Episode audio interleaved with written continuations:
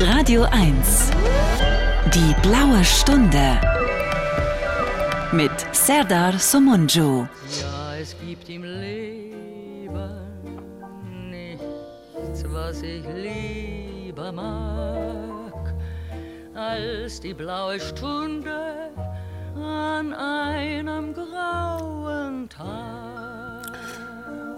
Einen recht schönen guten Nachmittag wünsche ich allen, die zuhören in der blauen Stunde am Sonntag. Und wieder mal habe ich einen Gast, den ich nicht sehe, der mich nicht sieht und den ich auch nicht kenne und der mich wahrscheinlich auch nicht kennt oder vom Hörensagen irgendwann mal was kennengelernt hat. Und heute wollen wir uns näher unterhalten. Bei mir ist heute Timo Gansel zu Gast. Hallo Timo.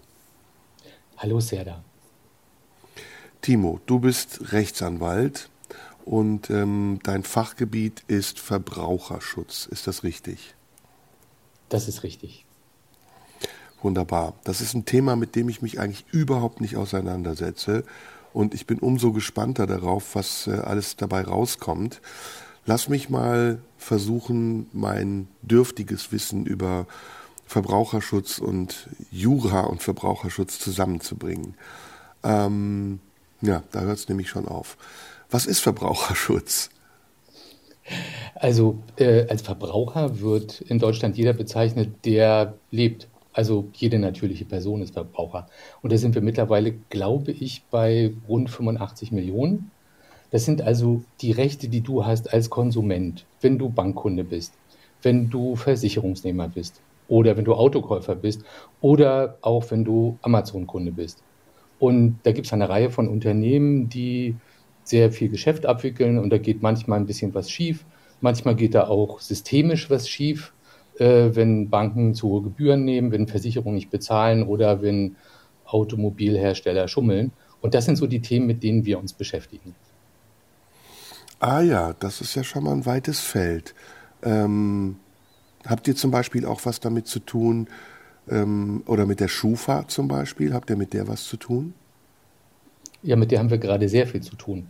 Wir haben immer Großprojekte, das heißt, wir beschäftigen uns weniger so mit äh, einzelnen Fällen, sondern wir gucken da hin, wo systematisches Unrecht geschieht. Ja? Und das Thema Datenschutz ist ja relativ neu in Deutschland, äh, auch dass es plötzlich relevant ist. Und dass die Schufa äh, eine unserer neuen Lieblingsbrieffreundinnen, äh, mit der wir alles Mögliche trainieren. Äh, das geht natürlich immer vor Gericht. Und da geht es manchmal um negative Einträge, die niemand kennt, nur die Schufa, und die dich zum Beispiel hindern können, eine Immobilienfinanzierung abzuschließen. Oder du kriegst das Deutschlandticket nicht, weil irgendwas in der Schufa steht. Ah, warte mal, ich überlege gerade, wir beide kennen uns doch, ne? Wir haben uns doch mal getroffen, oder war, war das nicht in deiner Kanzlei? Du warst mal bei uns zu Besuch. Ach, jetzt weiß ich auch, wer du bist. Verdammte Scheiße, sorry. Jetzt hat der Band mich total aufs Glatteis geführt. Natürlich, wir waren bei dir in der Kanzlei und haben das Sarah Wagenknecht-Interview aufgezeichnet. Ganz genau. Und du hast diesen lustigen Safe in diesem Büro. Was war das nochmal? Ein Radio? Nein, das ist Franz Jäger Berlin. Äh, das ist äh, das Objekt, was Herr Egon Olsen immer am Ende jedes Films oder mittendrin geknackt hat, äh, aber der immer von der Polizei aufgegriffen wurde. Ah, also entschuldige bitte, dass ich nicht sofort im Bilde war. Natürlich kennen wir uns. Und äh, wir hatten ja damals auch vereinbart, dass wir uns mal unterhalten wollen. Und ich war jetzt so im Brass, dass ich das total vergessen habe und so getan habe, als würden wir uns nicht kennen. So umso größer ist die Freude, dich jetzt wieder zu hören. Kommen wir aber zu unserem Thema zurück. Ich frage nach der Schufa, ähm, wir werden da sicher noch ausführlicher drauf eingehen, weil ich selbst nämlich ein Problem habe mit der Schufa. Und nicht ähm, ein Bonitätsproblem, sondern ein äh, Problem mit meiner Identität. Äh, Identitätsdiebstahl ist ja seit einigen Jahren ein neues Delikt. Und zwar, ähm, dass Leute im Internet sich Informationen besorgen.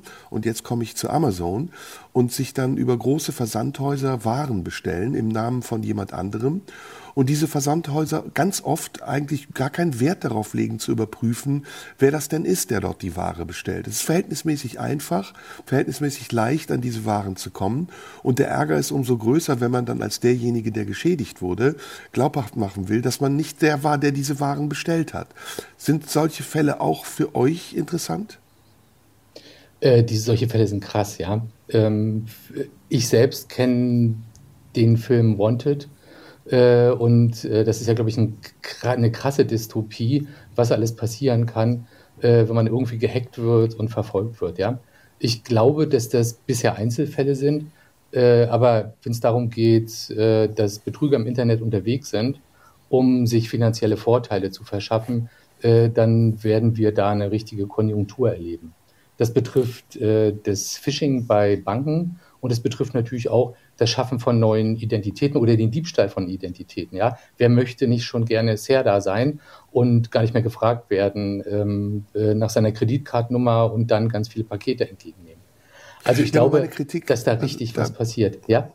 Ja, meine Kritik bezieht sich aber nicht nur auf die Verbrecher, sondern ich habe mich halt total darüber gewundert, dass solche großen Unternehmen wie der Bauerversand, wie Amazon, wie eben andere Versandhäuser einfach ohne weitere Prüfung Waren verschicken, auf Rechnung. Und da musst du noch nicht mal eine Kreditkarte haben. Da kann jeder, ich hoffe, ich verrate jetzt nicht zu viel für Leute, die sowas Böses vorhaben, sich mhm. irgendeinen Namen raussuchen, wenn er die Geburtsdaten hat und sich am Telefon identifizieren kann, dann bestellt er Waren und am Ende ist derjenige, der wirklich diesen Namen hat, der Leidtragende. Muss man da nicht an die Versandhäuser dran und sagen, hallo, ihr müsst viel strengere Kontrollmaßnahmen haben. Das, was jede Hotline hat, wenn du anrufst, ne? verifizieren Sie sich, Geburtsdatum, im Internet, sind Sie ein Roboter. Das gibt's da alles gar nicht. Ja, äh, das musst du bei jedem Newsletter machen. Ja? Da brauchst du eine Zwei-Faktor-Authentifizierung ähm, oder zumindest ein Double- Opt-in, das heißt, du meldest dich an und dann musst du nochmal mit deiner E-Mail bestätigen, dass du es warst. Und bei Banken brauchst du die, bei den meisten Banken brauchst du diese Zwei-Faktor-Authentifizierung. Aber da, wo das große Business im E-Commerce abläuft, äh, nämlich bestellen hier, da bei Versandhäusern irgendwo, äh, da kann es schon sein, dass die ganz großen, das sind nicht alle, aber schon einige, dass die einfach auf Rechnung Waren versenden. Und dann können die natürlich gar nicht überprüfen, wer bist du viele von denen hängen mit der Schufa zusammen und die Schufa hat auch so einen sogenannten Pre-Fraud-Check. Das heißt, die äh, wollen eigentlich Betrug im Internet verhindern, äh, machen das aber natürlich nicht mit echten Daten, sondern gucken, wie viele Haushalte gibt es zum Beispiel in einem Gebäude. So eine Daten sammeln die. Äh, und dann gucken die, passt die Anzahl der Bestellungen noch zu den Leuten, was aber natürlich auch alles nur statistisch funktioniert. Also, wenn du mich so fragst, äh, es gibt keine gesetzliche Verpflichtung, den dich zu schützen, also dich präventiv zu schützen gegen Identitätsdiebstahl und die Mechanismen, die einzelne Unternehmen haben, die dann nur gegen Kreditkarte oder über PayPal oder äh, durch Vorauskasse äh, Warenbestellungen annehmen, das ist nicht vereinheitlicht. Da ist Wildwuchs, da geht alles. Ja, und da gibt's ja dann noch einen Rattenschwanz von Folgen. Ne? Also ähm, mhm. das, was diese Firmen versandt haben, wollen sie bezahlt wissen. Dann ähm, merken sie, ja, kommt kein Geld, weil der Verbrecher schon längst über alle Berge ist.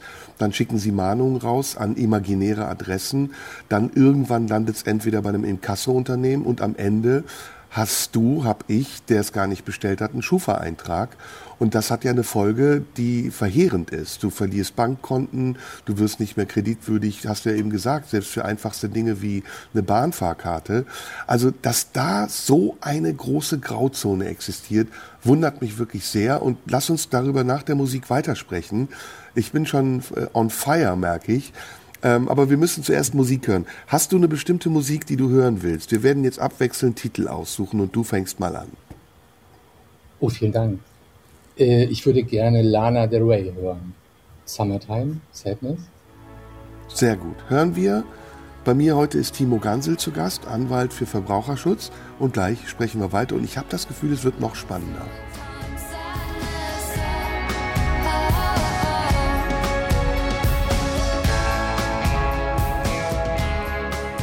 Der blauen Stunde heute ist Timo Gansel, Rechtsanwalt für Verbraucherschutz zu Gast.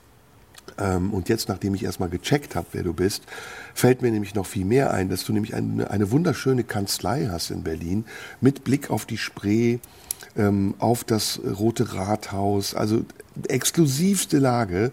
Das heißt, als Anwalt für Verbraucherschutz verdient man eine Menge Geld, oder? Ähm, ja, das könnte man glauben, wenn man die vielen Fälle anschaut, die wir bearbeiten. Ähm, aber ich glaube, der Eindruck täuscht da, ja. Äh, wir sind äh, knapp 100 Mitarbeiter und Mitarbeiterinnen, äh, die verschiedene Aufgaben haben und die wirklich hart kalkulieren. Weil wenn es um Verbraucherrechte geht, dann ist die erste Frage immer, wie kann man die Durchsetzung der Rechte finanzieren? Und da gibt es Rechtsschutzversicherungen, die viele haben, die den Verbrauchern helfen. Und dann gibt es aber auch viele Fälle, die wir pro bono mitverhandeln, nachdem wir den Weg freigeschossen haben. Und äh, unser Ziel ist es ja immer, einen wirtschaftlichen Vorteil für die Verbraucherinnen und Verbraucher zu erzielen. Ja, also äh, viel Geld kann man als Anwalt dann verdienen, wenn man Steueroptimierung international macht. Aber als Verbraucheranwalt ist es eine ganz harte Kalkulation. Gut, aber du nagst nicht am Hungertuch. Nein. Okay. Soll ja auch so sein. Also wenn man gute Arbeit macht, soll man auch gutes Geld verdienen. Wir leben ja äh, hoffentlich nicht in der Neidgesellschaft. Ich war nur überrascht, weil du hast ja gerade auch gesagt, 100 Mitarbeiter, Riesenkanzlei. Bist du der Chef in dem Laden? Ja, ich bin der Chef, aber das heißt nicht, dass ich alles zu sagen habe. Äh, wir haben ganz verschiedene Leute, die viel besser sind als ich im IT-Bereich, im Marketing und äh, ich habe eine Reihe von Spezialisten. Äh, und du kennst ja das Sprichwort First Class Men hire First Class Men. Also ich suche immer Weggefährten, denen Gerechtigkeit ganz wichtig ist und die viel besser sind. Genau, da kommen wir jetzt vom Kleinen zum Großen. Wir waren ja eben bei der Schufa stehen geblieben und diesem, wie ich finde, unfassbaren, äh, dieser unfassbaren Lücke, die da klafft, ähm, zwischen dem, was sonst an Sicherheitskontrollen stattfindet ähm, und dem, was man sich einfach so leisten und erlauben kann, ohne dass das irgendwie jemand verhindert. Ähm, die Schufa ist ja nur ein Teil. Du bist ja mit, mit ganz anderen Dingen beschäftigt, mit, mit ganz großen, wie ich weiß. Du hast mal äh, gegen VW, glaube ich, auch prozessiert, wenn ich mich richtig erinnere. Ist das richtig? Ja, das ist richtig, Serda. Wir äh, haben den Dieselskandal, der ja 2015 aufgedeckt wurde, äh, auch heute noch äh, als eines unserer Haupttätigkeitsfelder. Da geht es nicht nur gegen VW, sondern auch gegen andere Automobilhersteller, äh, die in ihren Fahrzeugen, in Dieselfahrzeugen, Abschalteinrichtungen verbaut haben, die dann das drei, vier, fünf und teilweise zehnfache an Abgasen rauspusten. Und äh, das ist überhaupt der größte Prozess in der deutschen Geschichte, an dem Hunderte von Kanzleien beteiligt sind, äh, der Millionen von Menschen betrifft und äh, der mittlerweile noch äh, nach einer Entscheidung, einer wegweisenden Entscheidung des Bundesgerichtshofs, der klargestellt hat, äh, dass äh, die meisten Dieselfahrer da erhebliche Ansprüche haben, sozusagen in die Endrunde geht. Also mit wem wir dieses und auch noch das nächste Jahr zu tun haben. Ähm, das ist äh, bisher unser größtes Projekt, nachdem wir uns vorher um Kapitalanlagen und Banken gekümmert haben. Lebt man da gefährlich, wenn man sich anlegt mit solchen großen Firmen? Nein. Also äh, vor Gericht geht es heiß her. Ähm, aber äh, bisher hatten wir noch keine sizilianischen Verhältnisse und ich hoffe, das bleibt auch so. Hm. Gut, aber VW ist natürlich ein mächtiger Gegner. Ne? Da steckt die Bundesregierung zu Teilen mit drin, jedenfalls äh, indirekt. Da sind sehr viele daran interessiert. Das ist ein Stütze, eine Stütze der deutschen Wirtschaft. Und wenn du VW angehst und damit die Aktionäre ja natürlich auch bedrohst, dann äh, kann ich mir vorstellen, dass es einigen Gegenwind gibt. Den, den gibt es doch, oder nicht? Ja, den gibt es natürlich, den gibt es aber für uns auf der juristischen Ebene. Ja, das heißt äh, vor den Gerichten. Äh, du musst dir vorstellen, da gibt es viele Verbraucherkanzleien, größere, mittlere, kleine. Und auf der Gegenseite gibt es halt eine Großkanzlei, die das Ganze koordiniert.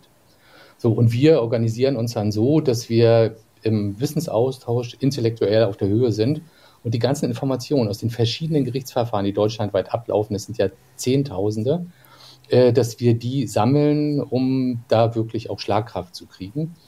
Ähm, andere, dann gibt es natürlich Litigation PR. Das heißt also, Da gibt es überall Stellungnahmen in Zeitschriften, in Zeitungen. Dann gibt es äh, Desinformationskampagnen, äh, die uns den schönen neuen Titel Klageindustrie eingebracht haben. Äh, und du kannst dir vorstellen, die Richter sind natürlich über diese vielen Prozesse, die alle gleichartig sind und mittlerweile aus Hunderten von Seiten bestehen, jeder Schriftsatz, davon gibt es vier, fünf in so einem Verfahren, auch nicht begeistert. Also äh, körperliche Gewalt hat es noch nicht gegeben, ich hoffe auch nie. Ähm, äh, Kampagnen, PR-Kampagnen gibt es zuhauf und äh, vor Gericht sind wir halt gewohnt. Das ist unser Metier. Aber da geht es um Milliarden, oder? Na klar. Da geht es um Milliarden. Äh, da geht es natürlich um Milliarden, äh, aber äh, die Frage ist ja, was ist das führende System? Ist es äh, die Wirtschaft oder ist es unser Rechtssystem? Und äh, wir leben im Rechtsstaat und äh, da wird Handeln an Gesetzen gemessen. Und wenn Gesetze verletzt wurden, dann ähm, gibt es halt Ansprüche. Und diese Ansprüche durchzusetzen, das ist unsere Aufgabe. Dafür sind wir angetreten und das machen wir auch. Bei Corona ging es auch um Milliarden, als nämlich BioNTech, Pfizer und andere Firmen relativ schnell Impfstoffe auf den Markt gebracht haben.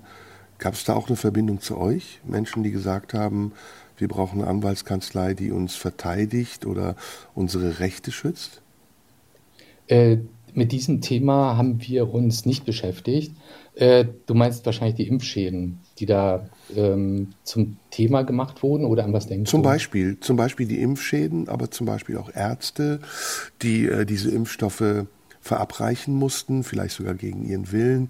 Menschen, die jetzt vor Gericht stehen, deswegen, also ich, fällt das noch unter Verbraucherschutz oder ist das noch, ist das schon eine ganz andere Ecke des äh, Rechts? Na, ich würde sagen, äh, wenn es um Impfschäden geht, ja, dann würde ich das schon dem Verbraucherrecht zuordnen. Ähm, das sind bisher ja, ja eine überschaubare Anzahl von Fällen, die überhaupt zu Gericht getragen wurde, äh, weil das sind ähnlich gelagerte Fälle, wie du sie vielleicht aus der Berufsunfähigkeit kennst, ja. Du hast einen Gegner, äh, gegen den du einen Anspruch geltend machst, und dann musst du mit einer Reihe von Gutachten, von gesundheitlichen Gutachten, musst du beweisen, dass ein Ereignis, eine Pflichtverletzung zu einem Schaden geführt hat. Und äh, das ist verdammt schwierig. Ich glaube, dass ähm, es gibt ja Untersuchungen, verschiedene Untersuchungen, die auch in diesem Jahr veröffentlicht worden sind, äh, die belegen, dass die Eingangszahlen bei den Gerichten um ca. 40 Prozent zurückgegangen sind, äh, dass viele da gar nicht mehr darauf vertrauen, dass sie da zu ihrem Recht kommen. Und wenn es vielleicht viel mehr gibt, die Ansprüche haben oder denken, dass sie da Ansprüche haben, dass die diesen mühsam, aufwendigen, nervenzehrenden, äh, auch emotional belastenden Weg vor die Gerichte gar nicht gehen. Das heißt, hm. wir haben gar nicht so viele solche Anfragen bekommen bisher. Hm. Meine Güte, ist echt ein weites Feld. Jetzt reden wir gleich nach der nächsten Musik, aber erstmal über deinen Job, um erstmal zu verstehen, wann Verbraucherschutz aufhört, wann er notwendig ist, und ähm, inwiefern du oder wie du Menschen hilfst, die in dieser Situation sind und ob das im Kleinen wie im Großen ähnlich ist oder ob es da Unterschiede gibt. Aber wir hören vorher Musik und ähm, da du ja Verbraucherschutzanwalt bist, dachte ich mir, wir hören Use Me von Bill Withers. Ach, sehr schön. Das ist doch, hat was mit Verbrauchen zu tun. Und ich denke, das passt auch ganz gut und es ist ein schönes Lied. In der blauen Stunde heute ist Timo Gansel, Anwalt für Verbraucherschutz und gleich nach der Musik sprechen wir weiter.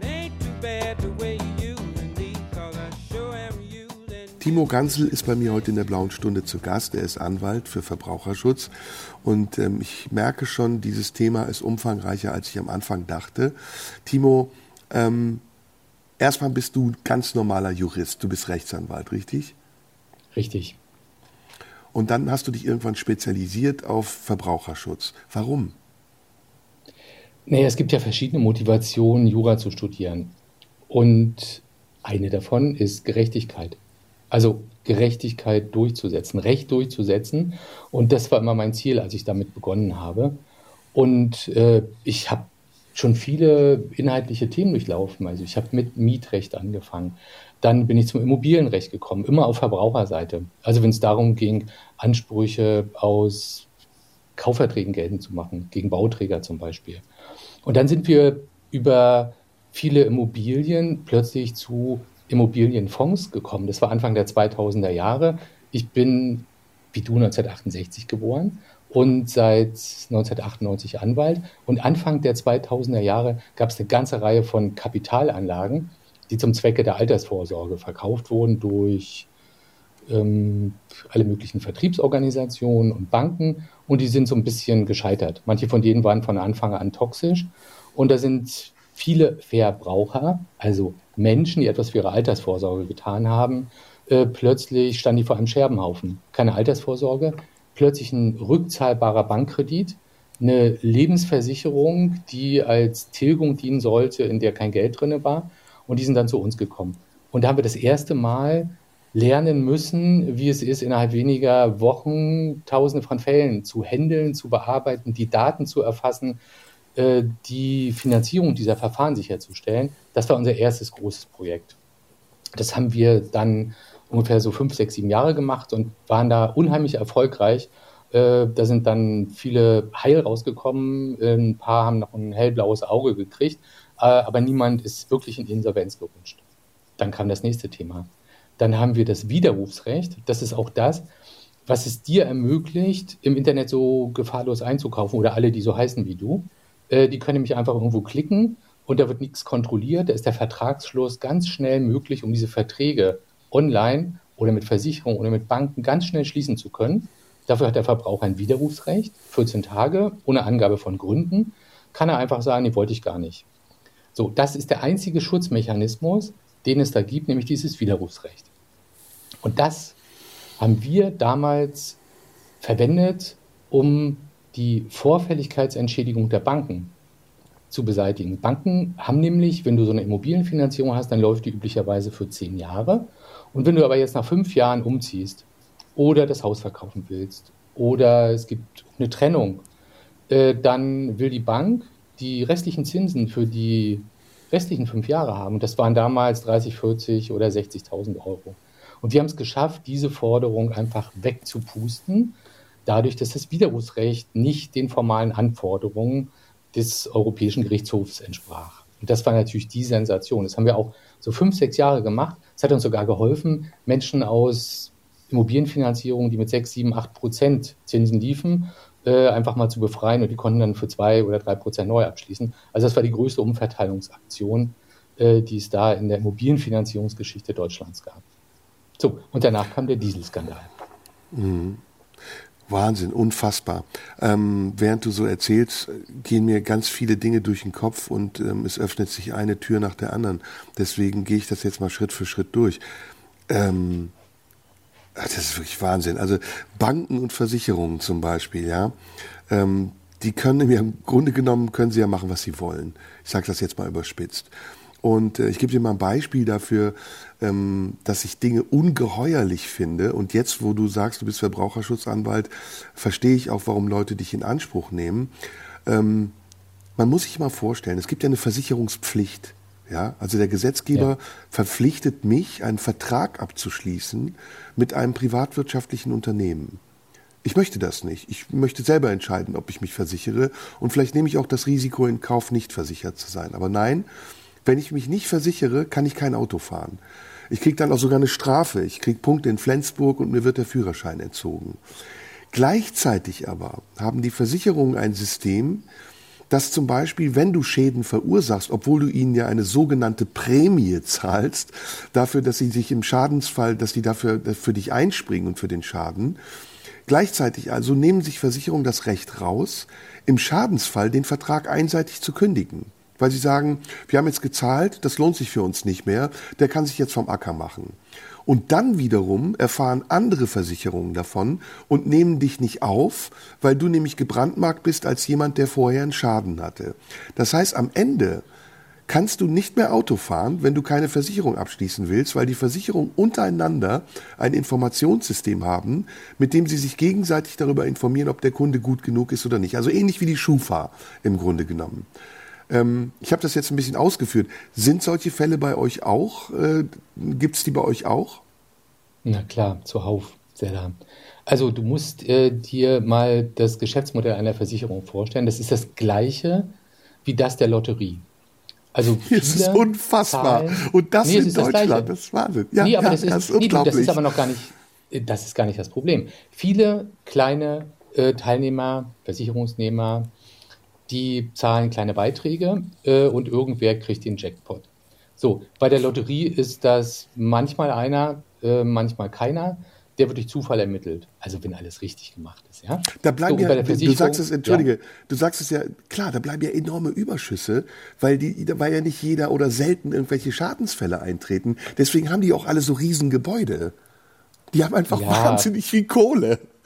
Ja, ja, also du musst ja sehen, die haben ja auch einen riesen Verwaltungsaufwand. Da sitzen Versicherungsmathematiker, ja, Aktuare.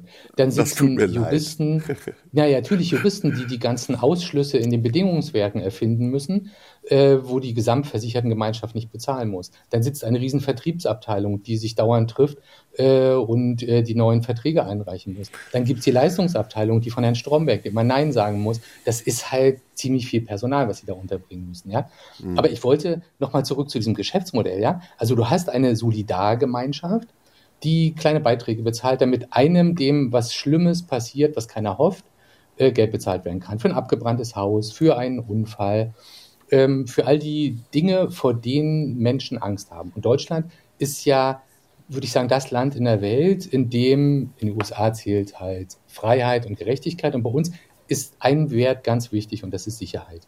Das ist, äh, also kein Volk äh, beharrt so und ist für, die, für kein Volk ist Sicherheit so wichtig. Deswegen haben Versicherungen natürlich auch in Deutschland äh, eine wesentliche Rolle äh, in der Gesellschaft. So. Und nun hast du aber nicht nur in dieser Solidargemeinschaft ähm, einen, der das organisiert, zum Beispiel einen Versicherungsverein auf Gegenseitigkeit und die vielen Versicherungsnehmer, sondern du hast plötzlich Aktionäre als dritte Partei da drin, die damit Geld verdienen wollen. Das ist der Fehler im System. Äh, und das ist eigentlich, aus meiner Sicht, ist das überhaupt nicht möglich. Das ist eigentlich, ist das das Problem. Wie kann es sein, dass jemand äh, Geld damit verdienen wollen, dass andere sich absichern oder auch Geld damit verdienen, dass da Geld rausgezogen wird und die Prämien so kalkuliert werden, dass diese Gewinne natürlich in unserer kapitalistischen Phase immer mehr gesteigert werden müssen.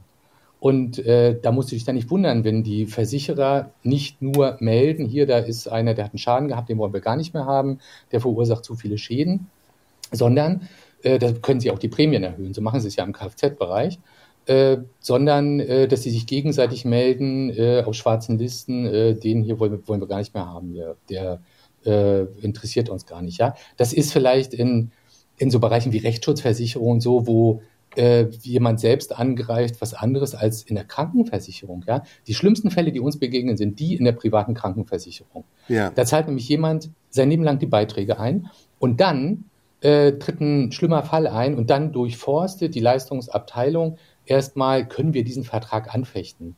Können wir ihn irgendwie beenden durch irgendeine vorvertragliche Anzeigepflichtverletzung? Ja. Und dann stellt sich raus, dass der Makler, der vor Ort gesagt hat, ach, den Husten brauchen Sie nicht angeben, ach Quatsch, das haben wir alle. Da, hier, ich fülle das gleich mal für Sie aus und so, wir nehmen auch diesen Supertarif mit Dix und X und Plus und Zahnzusatztarif. Und dann unterschreiben die Leute und hinterher kommt genau dieses Protokoll was der Versicherungsnehmer möglicherweise gar nicht gesehen hat zutage und dann fechten die an und dann stehst du da. Dann steht vielleicht jemand da äh, mit einem Angehörigen im Krankenhaus und dann sagt die private Krankenversicherung, wir leider nicht im Interesse der versicherten Gemeinschaft, haben Sie bitte Verständnis dafür, dass wir eine andere Entscheidung treffen müssen. Wir müssen wieder Musik hören. Du bist dran mit Aussuchen. Eben hatten wir Lana Del Rey. Ich, ich schätze mal, du wirst weiter so in dieser Linie bleiben, oder? Ach so, ja, wenn das passt, dann würde ich natürlich Adele nehmen. Adele, okay. Mhm. Hast, du was, hast du was Bestimmtes von ihr? Hello? Nee, das sagst du jetzt. Ja, genau. Gut, Hello. dann nehmen wir Hello und ähm, hören jetzt erstmal ein bisschen Musik. Ich habe nämlich wieder ganz viele Fragen auf das, was du eben erzählt hast. Und dann kommen wir noch zu einem neuen großen Komplex, nämlich zu den Banken. Timo Gansel ist bei mir. Er ist Rechtsanwalt für Verbraucherschutz und gleich sprechen wir weiter.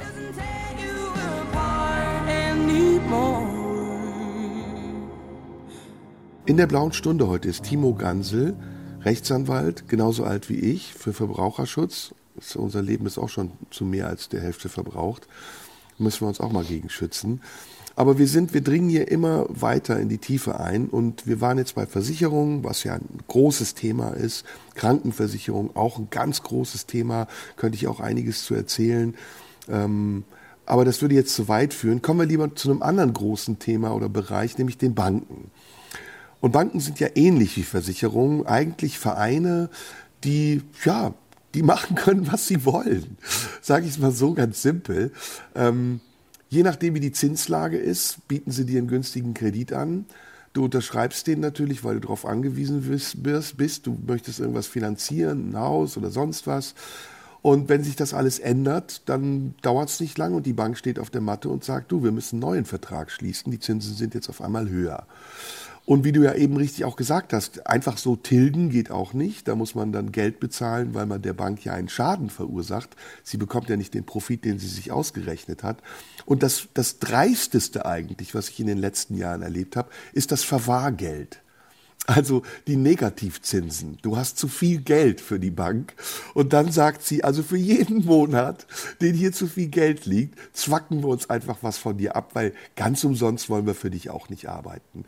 Wäre das auch ein Fall für dich, dass ich dann zu dir komme und sage, du, und das ist ja auch passiert, soweit ich weiß, ich glaube, äh, war es ein Landgericht oder ein, keine Ahnung, Oberlandesgericht in Osnabrück, hat das Verwahrgeld ja angefechtet oder angefochten und die Banken mussten es zum Teil zurückzahlen. Wäre das ein Fall für dich?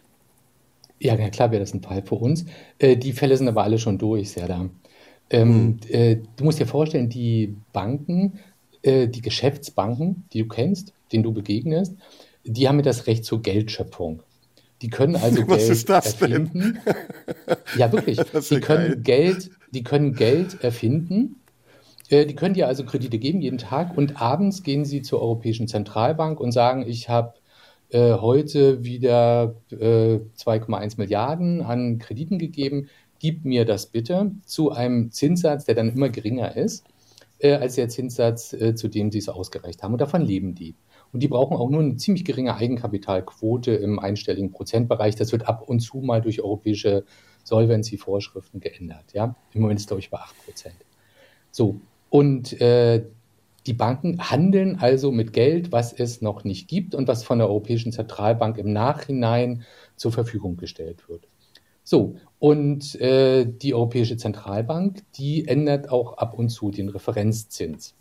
Das heißt, wenn die Banken jetzt langfristig Zinsen ausgereicht haben, zum Beispiel für eine Immobilienfinanzierung, da sind in Deutschland immer so Zinsbindungsperioden von zehn Jahren üblich ähm, dann ähm, kann das sein, dass sich so nachträgliches, äh, nachträglich erhöhte Zinsen, die bestärken dann den Wunsch bei den Banken, diesen Kreditvertrag möglichst zu beenden und schnell zu den neuen hohen Zinsen zu kommen.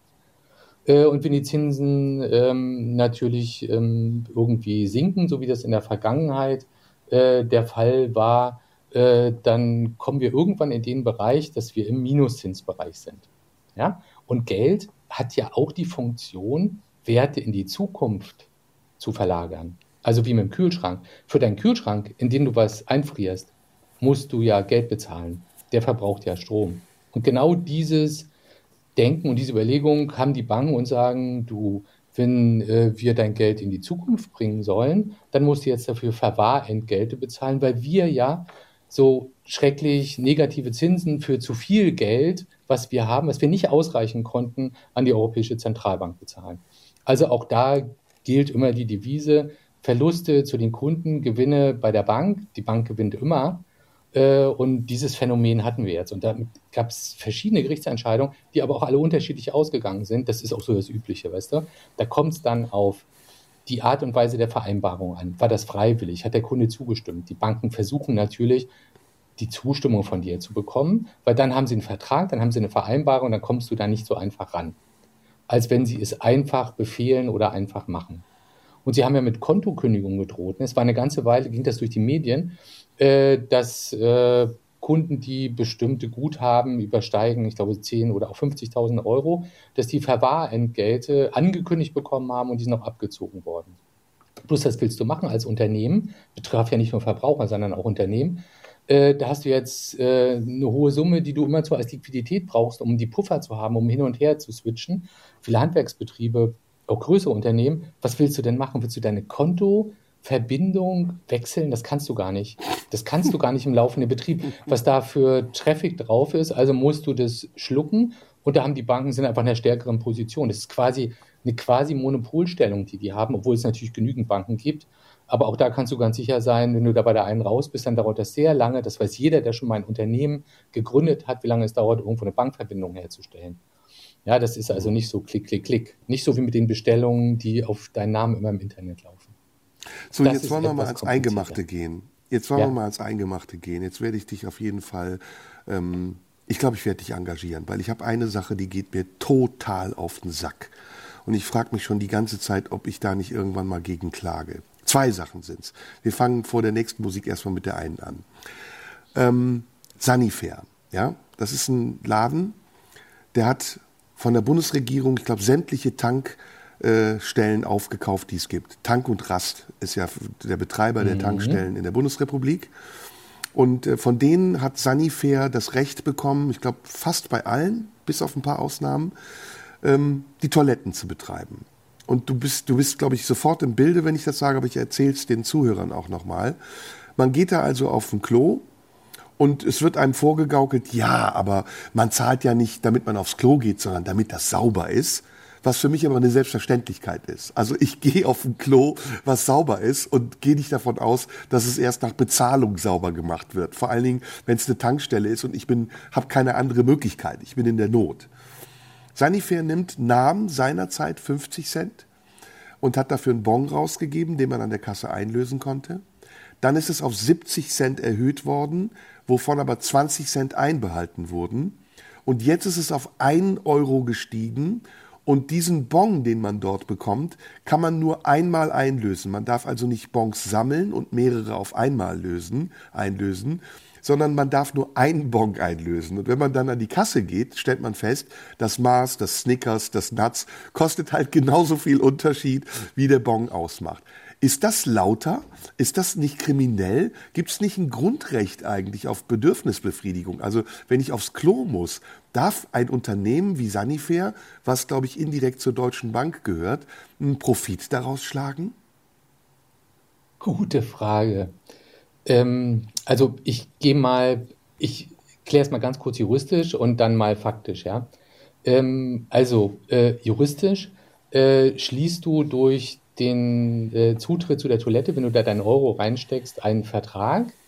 Äh, und da kommt es darauf an, äh, was für Bedingungen gelten da. Ich habe noch nie gesehen, dass da irgendwelche allgemeinen Geschäftsbedingungen aushängen oder sowas.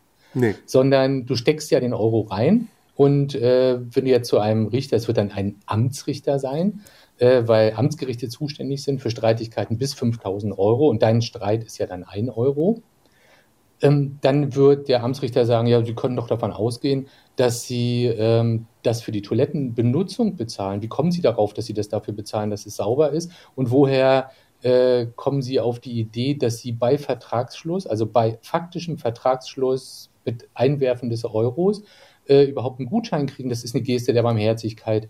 Äh, das ist äh, sozusagen eine Bonusleistung, auf die Sie gar keinen Anspruch haben dann würdest du sagen, ja, Moment, Moment, das ist ja nicht das erste Mal, beim ersten Mal vielleicht, äh, aber das habe ich ja schon mal gemacht und das war das zweite Mal und daher weiß ich, wie die Bedingungen sind. Ich habe nämlich einen Anspruch darauf, dass ich für einen Euro was kaufen kann. So, und äh, dann würde der Richter sagen, na gut, äh, dann okay, dann sagst du, ja, was ist denn jetzt der Betrug? Dass die Toiletten dreckig waren? Nee. Dass der Maßriegel einen Euro teurer war? Dann sagst du, ja, genau. Dann sagen die, ja, das ist aber ja natürlich nicht Sanifair, sondern das ist das, der Tankstellenbetreiber. Dann äh, gehst du zu Tank und Rast, dann wird dir der zuständige Amtsrichter, ist ja ein anderes Amtsgericht zuständig, du hast also wirklich ein schönes Reiseprogramm durch Deutschland dann auch vor dir, äh, der wird dann sagen, ja, ja, äh, die Tankstelle betreiben wir gar nicht, äh, wir geben die Lizenz. Äh, der Tankstellenbetreiber ist die Möller und Krause KG, äh, die betreibt diese Tankstelle, an denen wenden Sie sich bitte.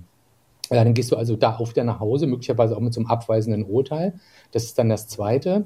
Äh, deine Anwaltsgebühren, die Anwaltsgebühren der Gegenseite und die Gerichtskosten bemessen sich immer nach der ersten Streitwertstufe, die ungefähr bei 500 Euro liegt. Also das ist der Streitwert und die Kosten sind dann auch ungefähr so hoch.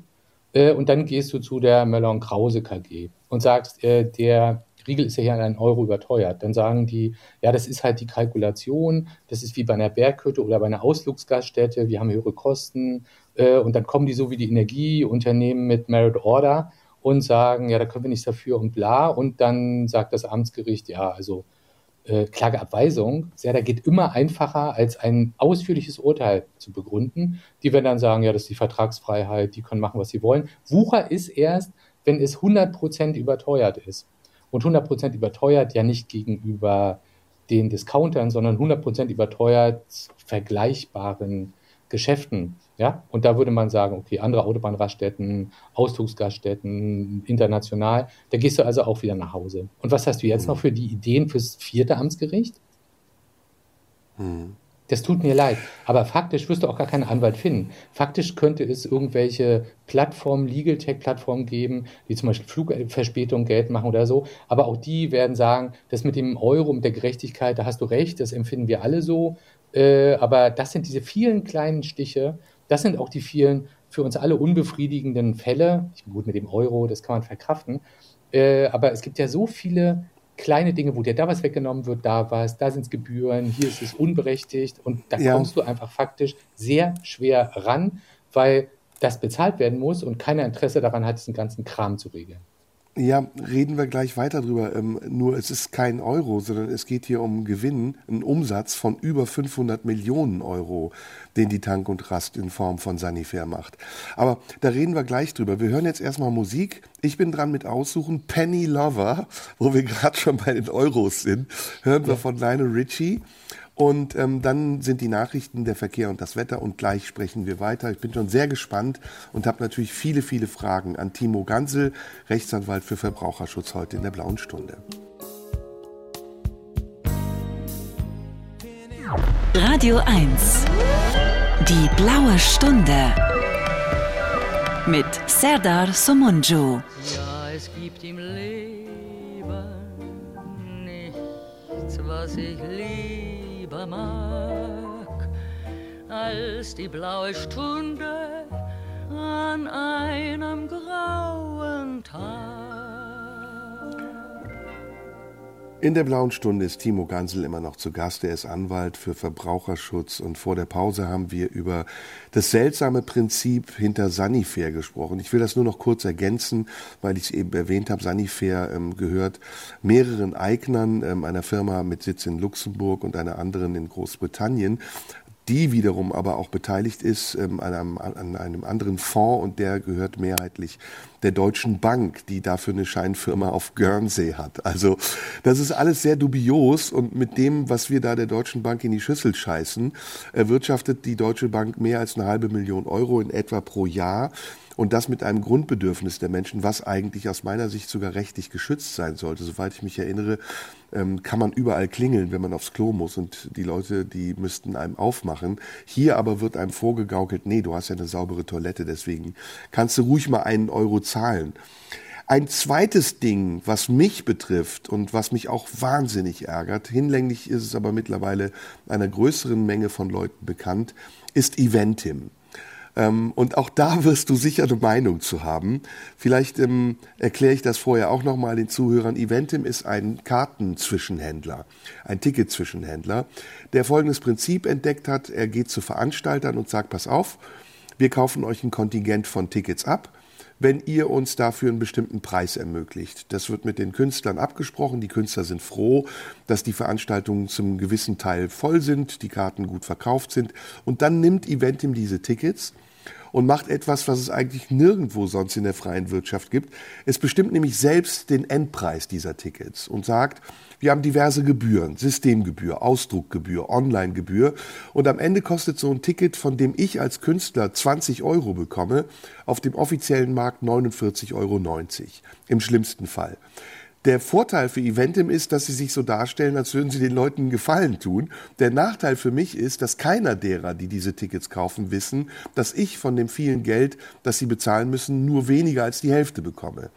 Ähm, darüber gibt es zahlreiche Gerichtsprozesse. Zuletzt ist die Systemgebühr ähm, einkassiert worden von einem Bremer Landgericht, soweit ich mich daran erinnere. Warum funktionieren solche Sachen immer noch? Schlimmer zum Beispiel ist ja Viagogo. Das ist ja eine offizielle Schwarzmarktbörse. Da kann ja jeder äh, für jedes Ticket so, oder Viagogo kann für jedes Ticket so viel verlangen, wie es letztendlich will. Und weder ich als Künstler kann mich dagegen schützen, noch der, der die Tickets als Verbraucher kaufen will. Warum ist sowas möglich? Ja, das ist wirklich krass, was du da beschreibst. Äh, das ist, na klar, das ist möglich, weil es dafür keine Gesetze gibt. Ja, weil das gesetzlich nicht geregelt ist. Äh, es gibt ein Paragraphen in dem seit 1900 geltenden bürgerlichen Gesetzbuch und das ist der Paragraph 138 und der heißt Wucher. Und Wucher liegt dann vor, wenn eine Leistung 100% teurer angeboten wird. 100% mehr verlangt wird.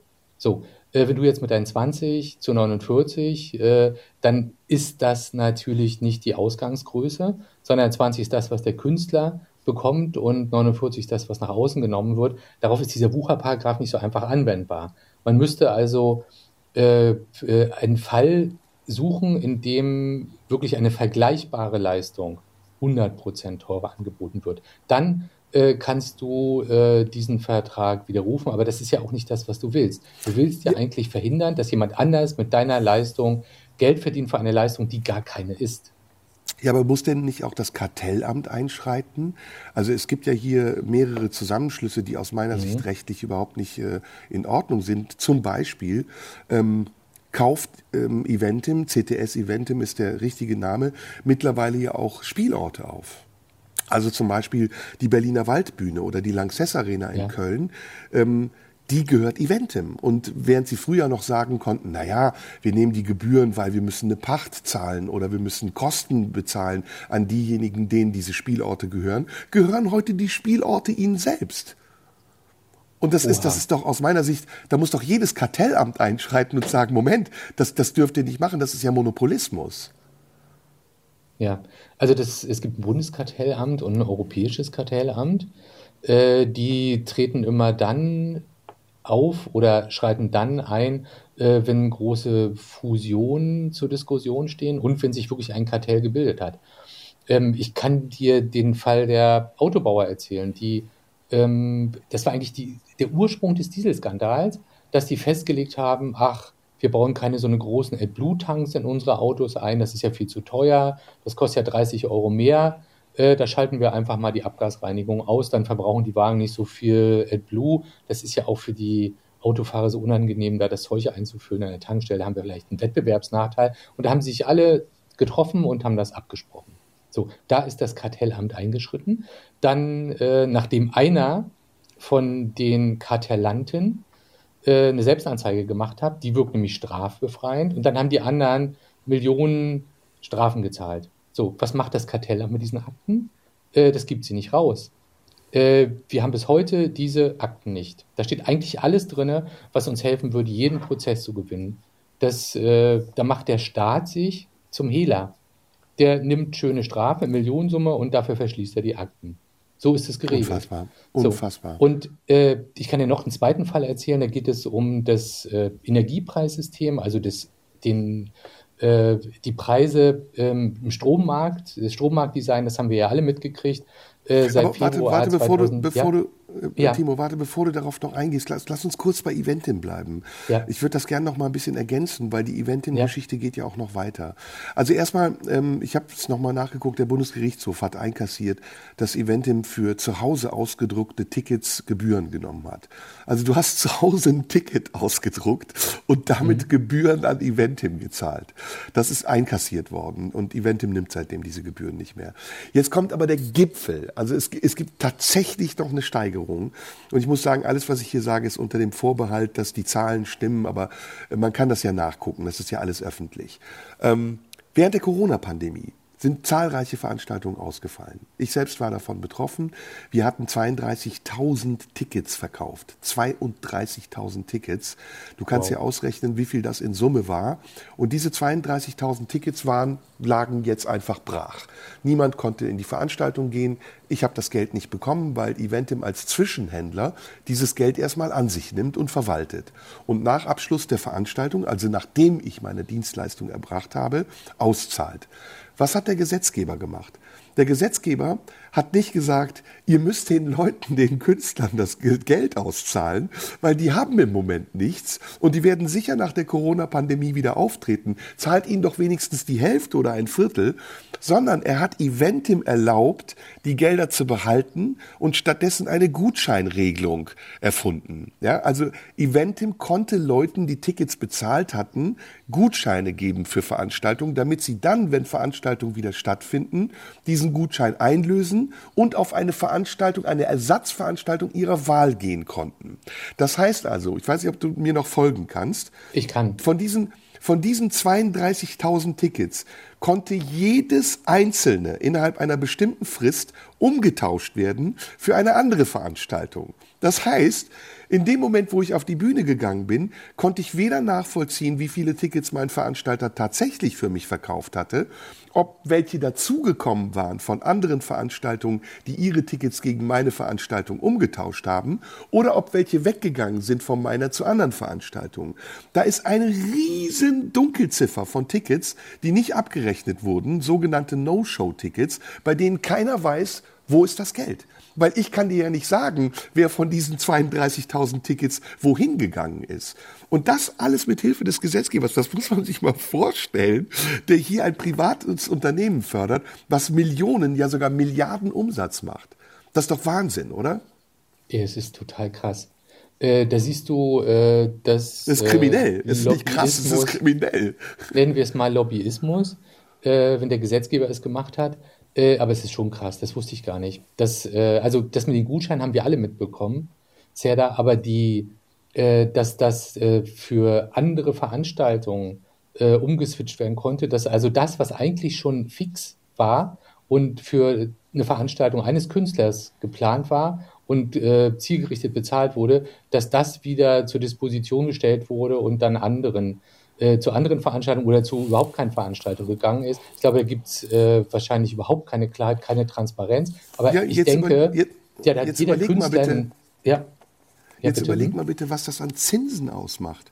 Ich bin ja nicht ja. der Einzige, der diese Tickets verkauft hat. Elton John ja. hat eine Riesentour verschoben. Da geht es um Milliarden und zwei Jahre Zinsen, die sich angesammelt haben für Tickets, die schon bezahlt waren. Das ja. ist ein enormer Betrag, über den heute niemand mehr spricht. Sorry, ich habe dich wieder unterbrochen, weil es ein leidenschaftliches Thema ist. Sorry. Ja, das ist auch wirklich krass, ja. Also das, äh, das war mir so überhaupt nicht bekannt. Äh, nämlich äh, wir äh, kennen ja immer nur die äh, Informationen aus der Presse und die betreffen natürlich die Konzertbesucher und äh, die Veranstaltungsbesucher. Aber da kannst du mal sehen, äh, was äh, in diesem Ausnahmezustand, äh, den wir seit 2020 hatten, äh, was da alles für Geschäfte und für Deals gemacht wurden. Das ist, glaube ich, niemandem so richtig bewusst. Davon ja, und es geht ja noch weiter. die Spitze des Eisberges. Ja. Es geht ja noch weiter. Also Eventim ist ja nichts anderes als eine Firma, die ein System betreibt. Das sind ja keine realen Menschen, die vor Ort stehen und die Tickets abreißen, sondern das mhm. ist eine imaginäre Firma, die Rechner aufstellt und die Algorithmen gebastelt hat, damit die Menschen von zu Hause aus Tickets bestellen können. Das ist ja erstmal gut. Ne? Und für die Leute hat Eventim, Eventim ein super Image, weil die ermöglichen ihnen mit einem Knopfdruck, mit einer Taste ein Ticket zu besorgen. Und zu allen Veranstaltungen. Das Monopol liegt bei Eventim. Eventim hat fast alle Ticketveranstalter, fast alle Ticketverkäufer aufgekauft. Übrigens demnächst sogar weltweit. Das andere ist aber, ähm, dass das Image, also dieses gute Image, das Eventim hat, auch dadurch entsteht, dass es mit bestimmten Firmen äh, zusammenarbeitet, die die Algorithmen beeinflussen. Wenn du zum Beispiel heute auf Google gehst, ne, dann ist in der Listung vor meiner eigenen Website manchmal sogar noch Eventim. Und das ist zum Beispiel auch ein Deal, den ich ganz schräg finde. Also, dass Google auch hier wieder einem privatwirtschaftlichen Unternehmen eine Werbefläche bietet, damit sie Umsatz machen mit einem Produkt, das sie gar nicht selbst besitzen, sondern mit einem fremden Produkt, das in meinem Besitz ist. Und über meinen Kopf hinweg machen sie einen Profit daraus in Millionenhöhe. Man, man muss das mal ausrechnen. Ne? Also, wenn du dir mal vorstellst, jedes Ticket, das ich damals verkauft habe von diesen 32.000 Tickets und das dann mal doppeln und die Differenz dieses Tickets geht in die Tasche von Eventim, da geht es um Tausende. Was heißt Hunderttausende am Ende? Das ist ungeheuer. Ja, absolut. Sorry, ich habe jetzt ähm, sehr viel geredet. Wir müssen doch tatsächlich eine Musik hören, mein Lieber. Danach kriegst du einen ganz großen, ganz großen Absatz, in dem nur du erzählen wirst. Ich halte jetzt die Schnauze. Du bist dran mit Aussuchen. Was, was möchtest du hören? Ähm, ich würde mal was ganz Krasses sagen. Vielleicht spielst du das ja. Udo Lindenberg, wozu sind Kriege da? Oh ja, das hören wir jetzt. Und danach, wie gesagt, reden wir weiter, Timo. Und ich bin schon gespannt, was du dann zu erzählen hast, nachdem ich mich jetzt hier ausführlich ausgelassen habe über Eventim in der blauen Stunde. In der sehr spannenden blauen Stunde, damit habe ich überhaupt nicht gerechnet, ist ähm, Timo Ganse, Rechtsanwalt für Verbraucherschutz. Timo, wir waren jetzt bei den großen Sachen und zum Schluss bei einer Sache, die mich natürlich sehr bewegt, weil es meine Branche betrifft. Wie ist es mit den kleinen Sachen? Was ist Verbraucherschutz im Kleinen? Ich kaufe eine Kaffeemaschine, die funktioniert nicht? Ja, das war mein Verbraucherschutz. Du wirst dich wundern, diese Fälle landen bei keinem Anwalt mehr. Äh, die ganzen großen Internetplayer und Plattformen regulieren das alles ohne Anwalt. Also wenn ich jetzt äh, Fachanwalt für Amazon-Streitigkeiten geworden wäre, dann hätte ich äh, sehr viel Zeit zum Ausruhen. Da läuft gar nichts mehr. Ähm, selbst bei den ganzen großen ähm, C2C-Plattformen wie eBay oder eBay Kleinanzeigen, äh, da regeln die das alles mit ähm, internen Kodizi so, dass kaum ein Fall je beim Anwalt landet. Also die ganzen Streitigkeiten aus Kauf, aus Gewährleistung äh, im Internethandel, die würde ich mal sagen, gehen gegen Null. So, was gibt es noch Kleines? Äh, es gibt eben, das ist ein ganz großer Bereich vieler kleiner Ärgernisse, Streitigkeiten, wie zum Beispiel Flugverspätung. Das ist so ein großes Thema. Das ist mittlerweile äh, so durchdigitalisiert und so kundenfreundlich organisiert, auch von Internetplattformen, äh, wo nur im Hintergrund Anwälte agieren, dass du dieses ganze Schwierige dem Anwalt was schildern, irgendwo hingehen, irgendwas mitbringen, dass du das gar nicht mehr hast. Das läuft in Online-Formularen, in Formularstrecken so, dass du ganz einfach und easy Sachen eingibst äh, und sich im Hintergrund dann die Plattform darum kümmert. Ja, das hast du bei ähm, eben diesen Flugverspätungen, das gibt es mittlerweile auch bei äh, Deutsche Bahnverspätungen, bei den ganzen Sachen, wo dir ein Erstattungsanspruch zusteht. Und wenn du nach Kleinigkeiten fragst, äh, dann gibt es ja so zwei Bereiche, in denen eigentlich ein Anwalt sinnvoll arbeiten kann. Das eine ist, du streitest dich äh, mit Nachbarn, mit dem Arbeitgeber, mit äh, einer Reparaturwerkstatt. Das sind Sachen, wo ein Anwalt sinnvoll was machen kann. Da kommt es aber auf den individuellen Fall an. Und da ist es ziemlich gut, wenn du weißt, was der Anwalt macht und auch selbst erstmal eine Vorstellung davon kriegst, was geht da überhaupt, ehe du da blind in irgendeine Auseinandersetzung rennst. Da ist der Anwalt für mhm. dich eher Lotse und Coach.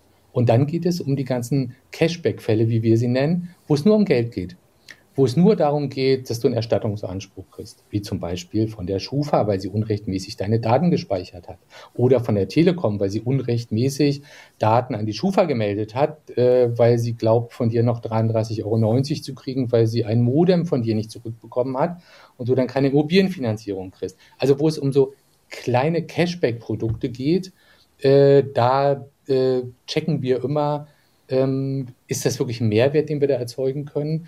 Äh, weil es nützt ja nichts, wenn du einen Anwalt beauftragst, äh, um dir selbst Genugtuung zu geben. Es muss ja mal irgendwas dabei rauskommen. Ja? Mhm. Aber diese vielen kleinen Fälle, die frühstücken wir so ab, dass wir sie eben auch wie Legal Tech-Unternehmen über Online-Formularstrecken bauen, damit wirklich etwas rauskommt und wir uns so organisieren können, dass wir diesen schönen Spreeblick weiter behalten können und schnell erfolgreich sind, ohne viel Schriebskram, sonst wie und irgendwelche Mandantenbesuche. Das machen wir ja bundesweit. Da ist also meine Videotelefonie, ansonsten E-Mails, Formularstrecken oder Telefonate. Äh, das heißt, wenn du uns besuchen kommst, dann wirst du hier nur Mandanten sehen, die sich bedanken, weil wir erfolgreich waren, aber kaum jemand, der hierher kommt und äh, seine Sachen vorstellt, außer wenn es jetzt mal um größere äh, Sachen geht, was ich um äh, Erbschaftsstreitigkeit oder sowas. Das sind ja auch mhm. Sachen, äh, die Verbraucherrecht sind. Also alles das, was dir dein ganzes Leben begegnet, von dem Streit um einen Kita-Platz, äh, für einen Studienplatz, ähm, Arbeitsrecht, OVI, ja, also wenn die äh, schlecht geeichten Messgeräte dir eine Geschwindigkeitsüberschreitung äh, anhängen, ähm, bis hin zu Vorsorge, Testament und natürlich alle Streitigkeiten mit Mietrecht, mit Baurecht. Also das ist alles Verbraucherrecht, äh, wo eine natürliche Person meistens mit einem Unternehmen streitet. Das ist ähm, auf jeden Fall super umfangreich und ich glaube, ich habe jetzt auch wirklich verstanden, was Verbraucherschutz ist und will noch mal so ein bisschen bei der aktiven Fallbetrachtung bleiben, weil ich glaube, das mhm. ist für unsere Zuhörer auch ganz interessant. Da gibt es bestimmt viele Schnittmengen. Das Internet äh, hat ja vieles verändert und Vertragsabschlüsse sind heute nicht wie früher ein großer Akt, dass man irgendwo hingeht, ein Papier vor sich liegen hat, alles durchliest und unterzeichnet, sondern äh, man schließt heute Abos ab über eine App und klickt einfach zweimal und dann hat man dieses Abo. Ähm, das ist für manch einen äh, gepaart mit einer bösen Überraschung, weil vielleicht derjenige oder diejenige dachte, ja, ich kaufe ja nur eine App für 99 Cent, aber überlesen hat, nee, nee, das ist verbunden mit einem Abo. Und ab dem nächsten Monat zahlst du nicht 99 Cent, sondern 1,99 im besten Falle. Ich habe das zum Beispiel erlebt mit Dazun. Das ist ähm, dieses Fernseh, der Fernsehsender, der ähm, Sport überträgt. Und auch da meine Frage an dich, ist sowas lauter? Kann man da nicht gegen vorgehen und sagen, Moment mal, das ist eine Preiserhöhung von 300 Prozent. Darf man sowas eigentlich?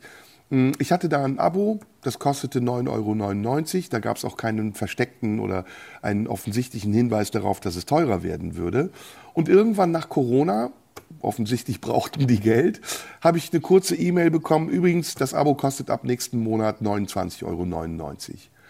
Und ich bin aus allen Wolken gefallen und dachte, Moment, das ist ja wirklich ungeheuer. Also einfach mal so, wie viel 200 Prozent, wenn ich richtig rechne, draufzuschlagen, das würde sonst niemand mitmachen, wenn ich es machen würde. Aber die können sich das offensichtlich erlauben. Liegt das daran, dass die vielleicht ihren Firmensitz nicht in Deutschland haben oder ähm, kriegen das die, kriegt das der Gesetzgeber nicht mit oder ist das legal? Äh, das liegt daran, dass die Geld brauchen. Zelda. äh, dass sie ihren Firmensitz äh, dann noch irgendwo anders haben, äh, sorgt dafür, dass sie nicht so einfach zu kriegen sind, dass es ewig dauert und äh, äh, dass du dann erstmal noch ein paar Prozesse verlierst, jedenfalls die ersten, bis du den richtigen gefunden hast, ja. Ähm, aber das ist wirklich eine ganz krasse Nummer. Das ist wie ein Virus, der sich ausbreitet, äh, dass Verträge ähm, für 99 Cent oder 9,99 angeboten werden und dann nach einer kurzen Laufzeit plötzlich das Ganze verdoppelt, verdreifacht, teilweise verzehnfacht. Solche Fälle haben ja. wir. Da ist der Gesetzgeber immer erst viel später hinterher. Der hat ja auch ein paar andere Aufgaben im Moment. Äh, der hat zum Beispiel ähm, mit dem Bundesgerichtshof dafür gesorgt, das ist schon ein paar Jahre her, dass solche Abo-Verträge nicht für längere Zeit als zwei Jahre geschlossen werden können. Aus meiner Sicht noch viel zu lange. Äh, dann hat die EU dafür gesorgt, dass überall ein Kündigungsknopf äh, auf jeder Plattform, in jeder App sein muss. Das heißt, so einfach, wie du so einen Vertrag abschließen kannst, musst du ihn auch kündigen können. Das Thema, dass äh, sich plötzlich die Gebühren erhöhen oder du irgendwas Kleingedrucktes nicht gelesen hast, dafür gibt es das Recht der allgemeinen Geschäftsbedingungen. Das heißt, wenn du diese Klausel als überraschend empfindest, wenn du ihr nicht begegnet bist, wenn sie irgendwo im Kleingedruckten steht oder missverständlich ist, dann hast du gute Chancen, das Ganze zu kippen. Das sind so typische Fälle, mit denen wir uns auch in der Vergangenheit beschäftigt haben. Die hatten wir noch nicht vor der Flinte sehr da, die greife ich mir jetzt. Weil ich finde es genauso unerträglich, Leute zu ködern, äh, mit einem billigen Preis äh, und dann innerhalb eines Zweijahresvertrages nach drei oder sechs Monaten oder nach einer Pandemie einfach die Preise zu vervielfachen. Unfassbar, das ist eine Frechheit. Ja, ja Frechheit. gut, ich bin, ich, ich äh, besorge euch eine Menge Beute und möchte dafür Provision haben. Und ich habe auch schon die nächste Beute für dich. Das machen wir aber nach der Musik. Und passend zu unserem Thema würde ich sagen, hören wir von der ersten allgemeinen Verunsicherung Banküberfall. Was ja, hältst du davon? Gut. Sehr gut. Sehr gut. Timo Gansel ist bei mir zu Gast. Er ist Rechtsanwalt für Verbraucherschutz und nach der Musik habe ich die nächste Beute schon vor der Flinte. Das Böse ist immer und überall. In der blauen Stunde, sehr, sehr spannend, hätte ich überhaupt nicht gedacht, ehrlich gesagt, Timo, ist ähm, das Thema Verbraucherschutz. Und ich habe dir versprochen, ich habe noch eine ganz fette Beute für dich. Und zwar PayPal. Die wirst du sicher auch ah, schon kennen. Na klar. PayPal ist ein Laden, ist eine ja, imaginäre, eine unsichtbare Bank im Internet, die ja erstmal Gutes tut, wieder. Ne? Sie ermöglicht Transaktionen ziemlich unkompliziert übers Handy oder sonst wie. Du musst nur ein Bankkonto und eine E-Mail-Adresse haben, ein Referenzkonto und dann kannst du schon Mitglied bei PayPal werden.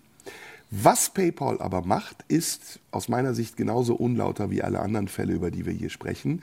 Sie nehmen horrende Gebühren und zwar nach irgendeinem unbekannten Prinzip. Ähm, es sind zum Beispiel bei jeder Transaktion entweder, wenn ich das richtig sage, bitte korrigiere mich, wenn ich es falsch sage, 40 Cent pro Aktion. Transaktion oder eben eine bestimmte Prozentzahl, die dem entspricht und ziemlich hoch ist im Vergleich zu sonstigen Bankgebühren. Das ist ja nichts Besonderes, dass Banken Gebühren nehmen für Transaktionen, aber bei PayPal ist das schon was Besonderes. Und jetzt gebe ich dir mal ein ganz konkretes Beispiel. Ähm, ich habe bei mir auf meiner Website einen Shop. Den habe ich eingerichtet, damit Leute meine Programme dort kaufen können. Und Leute machen das auch und es ist für mich wunderbar. Ich muss keinen großen Aufwand betreiben, kann meine Programme online stellen und äh, verdiene damit ein bisschen Geld. Wer aber sich daran eine goldene Nase verdient, ist PayPal. Die nämlich von jeder Transaktion diese besagten Gebühren nehmen. Und wenn du dann mal 5.000 oder 6.000 Downloads hast, ist das ein Schweinegeld und du rufst bei PayPal an, was erstmal ziemlich mühsam ist und sagst, ey Leute, das kann doch nicht wahr sein. Ich bin Großhändler oder ich verkaufe hier Downloads für 99 Cent, da bleibt bei mir am Ende irgendwie 60 Cent übrig. Gibt's da nichts anderes? Und dann sagen die, doch, da musst du dich bewerben. Da gibt's nämlich Micropay. Hast du von denen schon mal was gehört? Nein. Micropay was ist so eine Art das? Unter, das ist so eine Art Ableger von PayPal, auch wieder eine Internetbank, die sagt, ab einem bestimmten Kontingent von Verkäufen Aha kannst du weniger Gebühren zahlen. Aber dann musst du bei denen Anträge stellen, das dauert Ewigkeiten. Ob die das zulassen, ist auch wieder eine Frage. Also wieder ein riesiges Monopol. Und ohne dass die Leute es merken, weil es ja eine Dienstleistung ist und damit äh, ihnen erstmal zugutekommt, verdient da eine Firma, verdient da eine Bank sich eine goldene Nase. Ich bin wirklich erstaunt, wie das möglich ist. Ich muss nochmal fragen, ist der Gesetzgeber so dumm, weil wir werden doch für jeden Scheiß belangt. Wenn wir falsch parken, eine Knolle kriegen, zack, nächste Woche müssen wir zahlen. Wenn die Steuerbescheide reinfliegen, zack, wird's abgebucht. Und so große Unternehmen, die Millionen, Milliarden Umsätze machen, kommen ungeschoren davon. Also ich bin wirklich, ich bin äh, fassungslos. Ja, äh, also es ist wirklich krass, was da für Geld verdient wird. Äh, würde ich aber mal so ein ganz klein bisschen Wasser in den Wein eingießen. Zerda, an der Stelle bist du nicht Verbraucher, sondern du bist Gewerbetreibender. Ja, hm. aber auch da bist du nicht schutzlos. Da kommt dann wieder Wein dazu. Äh, wenn du das angreifen willst, so ein System, ja, was so ausgeklügelt ist mit so ganz vielen kleinen Beträgen, ja, wie es die Banken ja seit Jahrhunderten betreiben, für jede Transaktion, hm. dann kann ich mal ein bisschen in die Geschichte gehen und sagen, dass da der Bundesgerichtshof immer wieder diese Gebühren gekippt hat. Und immer haben die Banken neue Gebühren erfunden, neue Systeme eingeführt und die Gebühren wieder erhöht. Das ist wie so eine Erfinderwerkstatt, wo wahrscheinlich jeden Tag neue Gebühren erfunden werden. Und so ist das auch bei diesem ganzen Zahlsystem. So, das heißt, wenn wir das angreifen, äh, dann wird das ein Krieg im Kleingedruckten. Wir müssen also gucken, ob im Rahmen der geltenden Gesetze, und auch da gilt das Recht der allgemeinen Geschäftsbedingungen, was für Verbraucher weitgehender ist, aber auch für dich als Gewerbetreibender gilt. Auch du musst ja diese allgemeinen Geschäftsbedingungen akzeptieren.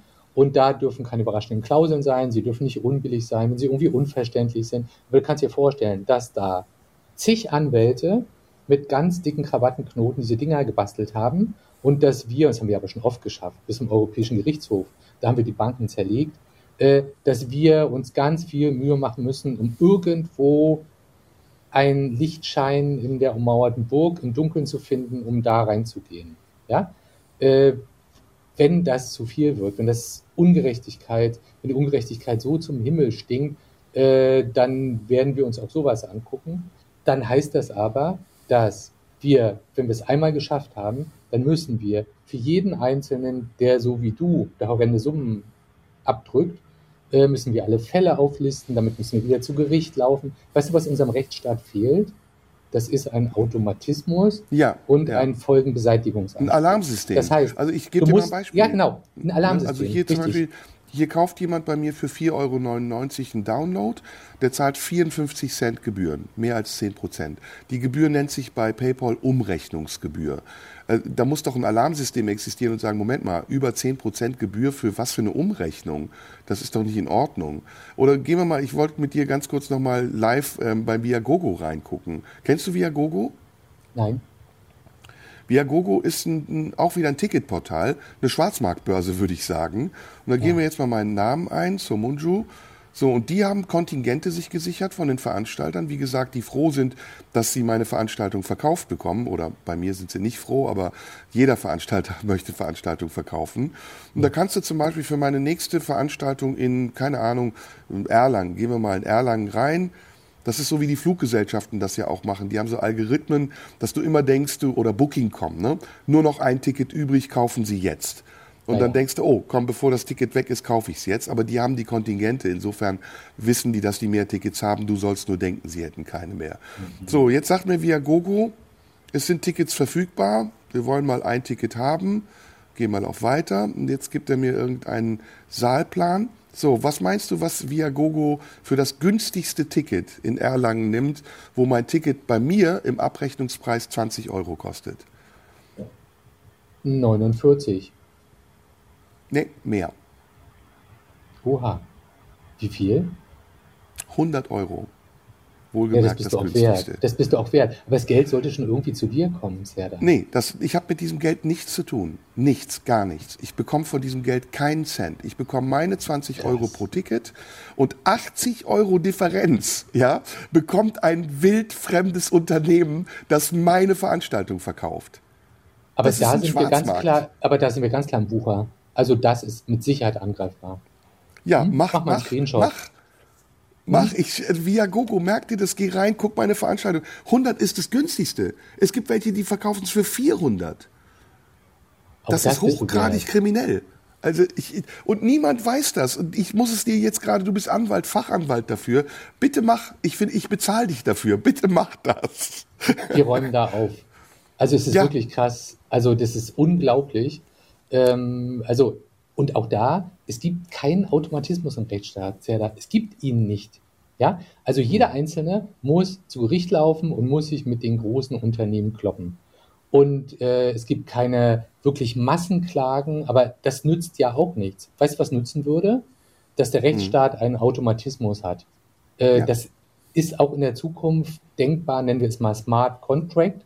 Wenn irgendein Unternehmen eine Vielzahl von Menschen, ob es jetzt Verbraucher sind oder mittelständische Unternehmen oder auch freie Künstler geschädigt hat, dann muss es möglich sein, dass der Bundesgerichtshof eine Leitentscheidung macht. Das ist, glaube ich, schon eine Diskussion. Aber dann muss dieses Unternehmen verpflichtet werden, alle, die davon betroffen sind, zu ermitteln und zu entschädigen.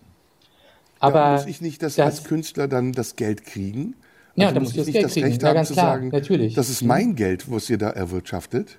Ja, naja, das ist ja der Sinn der Veranstaltung. Ja, so, da hast du dann äh, natürlich noch die Frage, dafür ist auch, dafür ist die Gesetzeslage nicht ausgelegt. Wenn jemand Wucher angreift, äh, dann äh, würde man den Vertrag äh, anfechten.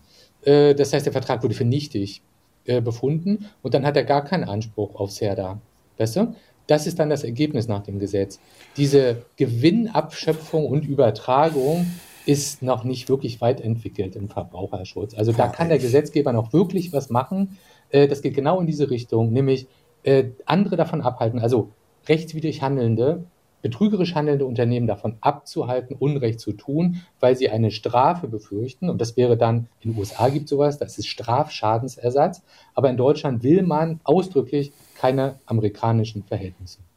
Wahnsinn. So, wir müssen Musik machen. Du bist wieder dran, oder? Warst du eben dran oder bin ich dran? Nee, ich hatte die erste Ähm. allgemeine Verunsicherung. Du bist dran. Ach so, ja. Ähm, dann würde ich, ja, was mache ich denn? Ähm, Was Klassisches dann würde ich mal was? Klassisches. Ähm, was Klassisches? Eine Ähm, Cello-Sonate ah, von mir Bach. fällt- Oder eine Cello-Suite von Bach. nehmen wir. Haben wir? Ja. Ja, komm, mach mal eine Cello-Suite von Bach. Band kann aussuchen, welche. Und danach sprechen wir weiter. Timo Gansel ist bei mir zu Gast. Und gleich sprechen wir weiter.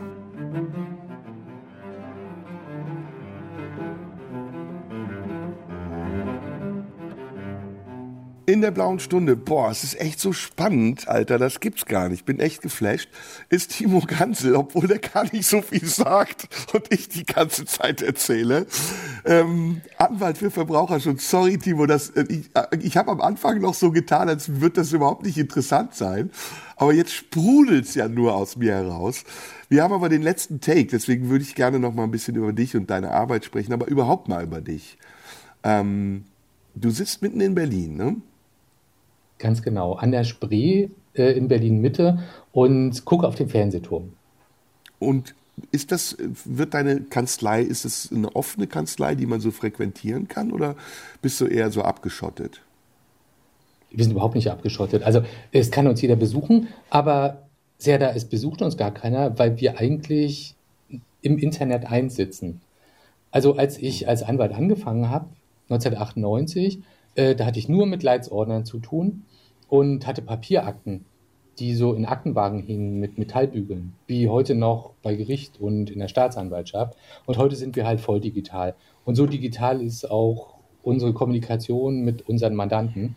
Und wir haben ja mehrere Zehntausend, die wir jedes Jahr vertreten gegen die ganzen Großen, die Unrecht machen, so wie du es auch gerade beschrieben hast, äh, wo wir immer wieder versuchen, rechtsgestaltend neue Möglichkeiten aufzutun. Also wir sind eigentlich nicht eine Kanzlei, die darauf wartet, dass jetzt jemand mit einem Einzelfall kommt, sondern die Trends beobachtet, äh, um Ungerechtigkeiten rechtzeitig zu erkennen und äh, dann zu bekämpfen. Und dafür natürlich eine Vielzahl von Menschen, von Verbrauchern, manchmal sind es auch Gewerbetreibende, vertritt, äh, um wirklich eine Marktmacht zu erzeugen, um die Unternehmen auch zum Einlenken und die Gerichte zu überzeugen. So, also wenig Besucher bei uns äh, und viel mehr für die Mitarbeiter. Das ist alles für die Mitarbeiter. Das ist also so Open Space und ganz viele Räume, wo man sich unterhalten kann, wo man was entwickeln kann. Ja, ich war ja da. Das ist ja eine geworden. ganz tolle ja, Kanzlei. Die, ja, ja ne? danke. Ich kam drauf wegen der Prozesswut, von der du eben gesprochen hast. Und ähm, habe das so ein bisschen ja, mir vorgestellt, wie diese vielen Prozesse, die es in den USA gibt. Da hat jemand was gekauft ähm, und hat nicht gesehen, dass es eine scharfe Kante hat oder keine Ahnung, hat sich einen Finger eingeklemmt und dann verklagt er den Hersteller auf einen Millionen Schadensersatz. Das ist ja bei uns noch nicht so üblich, aber ist im Kommen wahrscheinlich, oder? Nee, das ist gar nicht im Kommen. Äh, das ist auch nur etwas, was bei uns so übermittelt wird. In den Vereinigten Staaten gibt es eine Reihe von Verfahren, wo viel schneller durch so einen ähm, Ermittlungsgrundsatz viel schneller vielen Menschen geholfen wird. Diese mit dem McDonalds-Kaffee, der da ausgelaufen ist zwischen den Beinen und wonach jemand Multimillionär geworden ist, ist eine absolute Ausnahme. Das ist nicht das mhm. Typische, sondern äh, da sind Verbraucherrechte viel schneller in sogenannten Class Actions durchsetzbar. Das heißt, da wird ein Präzedenzfall genommen, der wird für eine unbekannte Benutzergruppe von Verbrauchern durchgesetzt und wird entschieden und danach können alle die, die davon betroffen sind, sich melden und haben Anspruch ähm, auf eine Entschädigung. Und das sind keine absurden Fälle, sondern es sind ganz, ganz krasse Fälle, wo Banken abzocken, wo Automobilhersteller betrogen haben. Das ist in der ganzen Welt geregelt, nur in Deutschland muss halt jeder einzeln bis zum Bundesgerichtshof laufen und das kostet Geld und Zeit und darauf haben nicht alle Lust. Hm. Du hast eben gesagt, dein Motiv, Anwalt zu werden, war äh, Gerechtigkeit, der Sinn für Gerechtigkeit. Das heißt, du bist auch ein politischer Mensch. Findest du ähm, jetzt mal in einem anderen rechtlichen Bereich ähm, diese Cum-Ex-Geschichte mit Olaf Scholz, dass die transparent aufgearbeitet wird? Es ist so krass, Herr äh, wie äh, ein vermeintliches Schlupfloch, äh, um den Staat zu betrügen, von so vielen Leuten so massiv benutzt wurde. Und es ist so krass, wie lange es dauert und wie unmöglich es ist, so ein Unrecht aufzudecken und zu ermitteln. Weißt du, das kennen wir aus unseren Verfahren, haben wir das Gleiche. Wir haben immer das Gleiche. Wir finden etwas, dann verlieren wir zuerst. Dann gehen wir massiv äh, zu den Obergerichten bis zum Bundesgerichtshof. Dann gewinnen wir und dann haben wir nur ein ganz kurzes Zeitfenster, um möglichst viele zu einem Erfolg zu bringen, weil danach entweder der Gesetzgeber oder wieder irgendein anderes Obergericht sagt, Schluss jetzt, auch wenn alle Steine vom Kölner Dom geklaut sind, der muss stehen bleiben, die Unternehmen müssen weiterleben, geht bitte nach Hause, liebe Verbraucher, und sucht euch ein neues Spielfeld. So ist es mhm. immer gelaufen. Und äh, das wird sich, glaube ich, auch nicht wirklich ändern. Jedenfalls nicht mit dem deutschen Gesetzgeber. Alle Rechte, die Verbraucherschutzgesetze sind, kommen aus der EU. Das muss man mal sagen. Und auch ganz viel gemeckert wird über die EU und Behördenapparat. Äh, Verbraucherschutz in Deutschland würde es so nicht geben, wenn es nicht die EU geben würde. Mhm. Würdest du zum Abschluss sagen, das Sprichwort, die Großen lässt man laufen, die Kleinen hängt man, ist richtig? Richtig. Kurze, knappe Antwort. Ja, gerade in Bezug auf VW oder jetzt Cum-Ex, das ist ja immer wieder auffällig, wie ungeschoren Leute davonkommen, wie ein Kanzler sagt, ich erinnere mich nicht mehr. Der sagt einfach, ich erinnere mich nicht mehr. Und da muss man sagen, okay, wenn du so unzurechnungsfähig bist und dein Kurzzeitgedächtnis oder auch dein Langzeitgedächtnis nicht funktioniert, kannst du doch keine Politik machen. Also muss ja doch das Amts enthoben werden. Ja, das ist dann Staatsrecht. Weißt du, das hatten wir auch in der Ausbildung. Äh, aber ich bin froh, dass ich im Verbraucherrecht bin. ja, weil du da mit kleineren Leuten, kleineren Kriminellen hoffentlich zu tun hast. Timo, das ist echt spannend. Ich bin sowas von überrascht, dass wir so, ähm, dass die Zeit auch so geflogen ist. Ähm, nicht, weil ich nicht gedacht habe, dass wir uns nicht gut unterhalten. Ich habe mich ja daran erinnert, dass wir uns kennen und wir haben uns ja damals schon sehr gut unterhalten. Was ja. ist im Augenblick dein, dein Hauptfeld? Wo bist du gerade im Moment? Im Moment äh, habe ich äh, mit der Schufa zu tun. Äh, da geht es darum, Schadenersatz von der Schufa zu verlangen. Da haben wir viele, viele Fälle, äh, wo Menschen gehindert worden sind, die irgendwie einen schlechten Score haben, die davon gar nichts wussten, weil diese geheime Finanzstasi Akten führt, die niemand kennt äh, das ist so ein Hauptthema, mit dem wir uns beschäftigen. Daneben mit anderen Datenlecks, wo wirklich krass äh, Daten im Internet hin und her gehen und die dadurch Nachteile erleiden, so wie du es ja auch beschrieben hast. Irgendjemand bestellt irgendwas. Ähm, wir haben mit Phishing zu tun, also mit Bankbetrügereien, dass Leute äh, wie mit so einem Enkeltrick ähm, über einen Tisch gezogen werden, weil man sagt, wir rufen jetzt von der Dingsbank an und sie müssen sich nochmal neu einloggen äh, und dann sind die Konten leer, teilweise äh, sind die gesamten Lebensersparnisse weg. Ach, und äh, dann haben wir natürlich mit dem gesamten Energierecht zu tun. Äh, und das ist natürlich ein ganz hartes Brett. Äh, diese explodierenden, aus dem Hut gezauberten Strompreise und Gaspreise, die durch nichts gerechtfertigt werden, äh, das ist ein ja nur wegen Putin. Und ja, da ist ja die Sprachregelung, das offizielle Narrativ, der brutale Angriffskrieg äh, Russlands auf die Ukraine. Und unter dem Deckmantel ja, sind ja so viele Dinge erhöht worden. Äh, der ja, Tankrabatt spielt gar keine Rolle ja. mehr. Mittlerweile 2,50 ja. Euro seit Monaten. Ja, ist halt so. Wir sind im Krieg. Ja. Und deswegen muss natürlich der Strompreis auch verdoppelt sein, wenn jemand einen Ökostromtarif hat und das Windrad nebenan steht. Äh, gut, da muss man sehr viel Fantasie haben, um das zu verstehen. Unfassbar. Timo, wir sind durch. Das war ganz toll. Diese zwei Stunden sind geflogen wie nichts. Äh, das nächste Mal kommen wir wieder zu dir, stehen in deiner Küche, laden jemanden ein und trinken Kaffee. Sehr gerne. Pass auf dich auf. Ähm, ich weiß nicht, ob dein Job wirklich so safe ist, aber ich glaube, du machst da was ganz Wichtiges. Also jetzt im Nachhinein denke ich gut, dass es so Leute gibt wie dich. Ich passe auf mich auf, Serda. Vielen Dank für das Gespräch. Ja, und bis bald. Timo Gansel war bei mir heute in der Blauen Stunde zu Gast. Er ist Rechtsanwalt und Verbraucherschützer oder Verbraucherschutzrechtsanwalt. Und jetzt hören wir noch ein bisschen Musik und nächste Woche 16 Uhr hier auf Radio 1 hören wir uns wieder. Macht's gut. Tschüss zusammen. Ihr Herren, die ihr uns lehrt, wie man brav lebt. Radio 1. Nur für Erwachsene.